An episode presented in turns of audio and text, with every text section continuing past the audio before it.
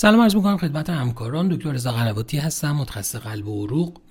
جلسه دوم از ارائه دو قسمتی در مورد نقش مهار کننده های آلدسترون در درمان نارسایی قلب رو در خدمت شما هستم. در جلسه قبل در مورد نقش و اهمیت آلدسترون در پاتوفیزیولوژی نارسایی قلب به طور مختصر صحبت کردیم و مطالعاتی که تاثیر مهار آلدسترون در نارسایی قلب رو بررسی کرده بودند به اجمال مرور کردیم. در این جلسه می‌خوایم در مورد نقش و جایگاه داروهای مهار کننده آلدوسترون در guideline های نارسایی قلب صحبت کنیم.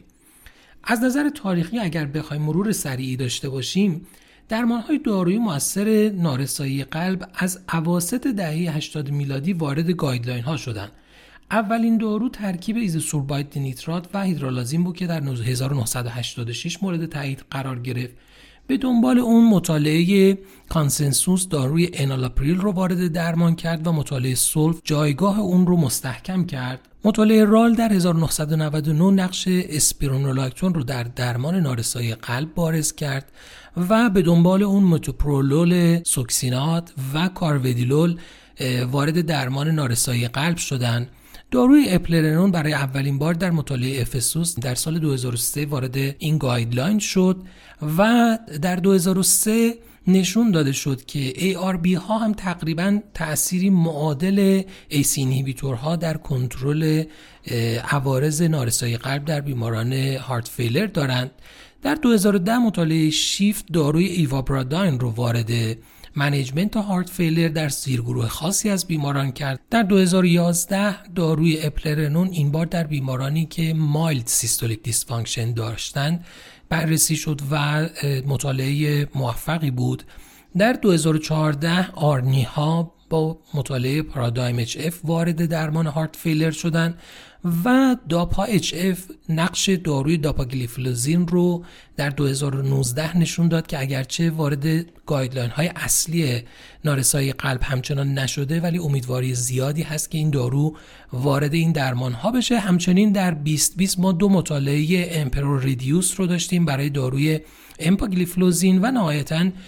VICTORIA برای داروی وریسیگوات که باز امیدواری برای اینه که این داروها هم بتونن در guideline های بعدی heart failure نقشی داشته باشند نکته مهم اینه که ما تا اینجا پنج مسیر شناخته شده برای بهبود outcome بیماران heart failure رو بر اساس مطالعات داریم. مسیری که آنژیوتانسین دو رو مهار می‌کنه مسیری که نورپینفرین رو مهار می‌کنه مسیری که آلدوسترون رو مهار می‌کنه مسیری که نیپریلیزین رو مهار می‌کنه و نهایتا SGLT چهار دارو این پنج مسیر رو می‌تونن target کنن که حالا ARNI ها یا ACE ها یا ARB ها عمدتا روی آنژیوتانسین دو ARNI علاوه بر اون روی نیپریلیزین هم اثر می‌ذاره. بتا ها روی نور اپینفرین اثر می‌ذارن. مهار کننده های آلدوسترون گروه بعدی هستند و SGLT2 inhibitor ها هم بر روی مسیر SGLT اثر می‌ذارن. اگرچه که گفتم هنوز این داروها وارد guideline های اصلی نارسایی قلب نشدن و فقط guideline کانادایی نارسایی قلب در update ی که اخیرا داشته این داروها رو در درمان نارسایی قلب وارد کرده. نهایتا ممکنه در زیرگروه های خاصی از بیماران سه داروی ایوابراداین ترکیب هیدرالازین nitrate و یا وریسیگوات مورد استفاده قرار بگیره که همونطور که گفتم این داروها مصرفشون conditional و بر اساس شرایط خاص بیمار هست.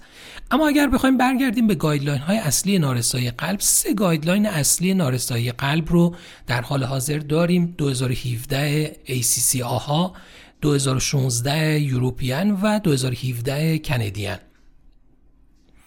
ما از guideline American 2017 شروع می کنیم اگر دقت بفرمایید در guideline American توصیه بر اینه که در بیماران heart failure با EF پایین که در guideline ها منظور EF کمتر از 40 درصد هست در صورتی که NYHA class یک تا چهار دارن براشون ACE inhibitor یا ARB همراه با beta blocker براشون شروع میشه. دیورتیک ها بر اساس نیاز بیمار و برای بیمارانی که overload دارن مورد استفاده قرار می‌گیره.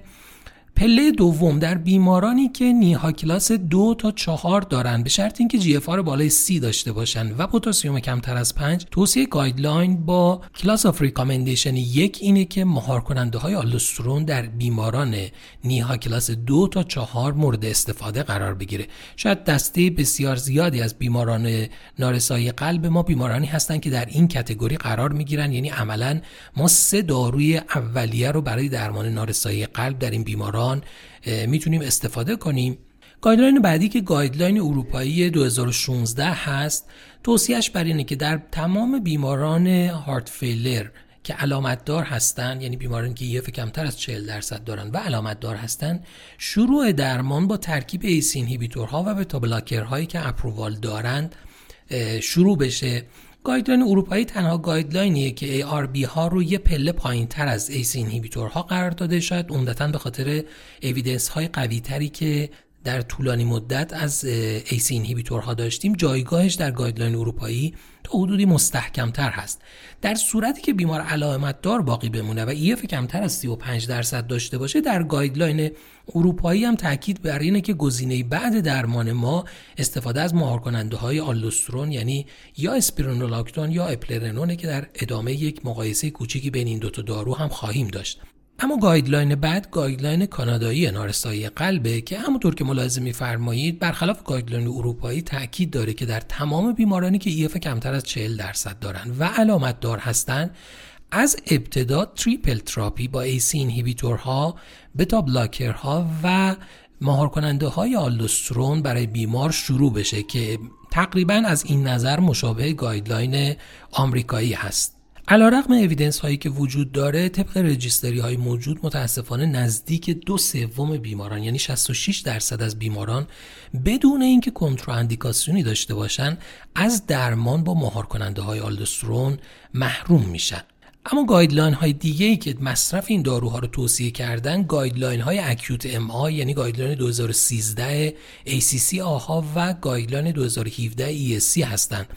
در هر دو guideline تاکید شده که در بیماران post MI در صورتی که EF کمتر از 40 درصد باشه و بیمار علائم heart failure رو داشته باشه یا سابقه ابتلا به دیابت داشته باشه بهتره که در کنار ACE inhibitor ها و beta blocker ها از داروهای مهار کننده آلدوسترون در این بیماران استفاده بشه که class of recommendation یک نشون دهنده evidence قوی برای استفاده از این دارو در بیماران post MI در این موارده اما در خانواده مهار کننده های آلدوسترون دو داروی اصلی وجود داره داروی اپلرنون و اسپیرونولاکتون که ما اینجا خیلی اجمالی مقایسه کوتاهی بین این دو دارو خواهیم داشت. عمدتا از بابت بروز عوارض که شاید مهمترین شاخصه ای هست که این دوتا رو از هم متمایز می‌کنه. اولین عارضه عوارض anti androgenic این داروها هستند که کاهش libido ژنیکوماستی mastodynia و در خانم ها اختلالات عادات ماهیانه است که خب داروی اسپیرونولاکتون به واسطه اینکه یک داروی non selective هست در این زمینه عوارض بسیار بیشتر از اپلرنون داره. از نظر عوارض متابولیک هم که می‌تونه افزایش هموگلوبین ایوانسی مهمترین اونها باشه داروی اسپیرونولاکتون به طور قابل توجهی منجر به افزایش هموگلوبین ایوانسی میشه در حالی که اپلرنون چنین عارضه ای رو نداره. اما دو عارضه مهم دیگه یعنی hyperkalemia و افت عملکرد کلیوی هم در بیمارانی که داروی اسپیرونولاکتون رو مصرف می‌کنن با شیوع بیشتری به نسبت اپلرنون مشاهده میشه. بنابراین به نظر می‌رسه در بیماران heart failure با EF پایین اپلرنون می‌تونه یک گزینه safe و مؤثر برای بهبود outcome این بیماران باشه و با توجه به جایگاه اون در guideline می‌تونه در practice ما هم نقش بیشتری در درمان بیماران ایفا کنه. امیدوارم این ارائه ها مورد توجه شما قرار گرفته باشه. ممنونم از توجه شما.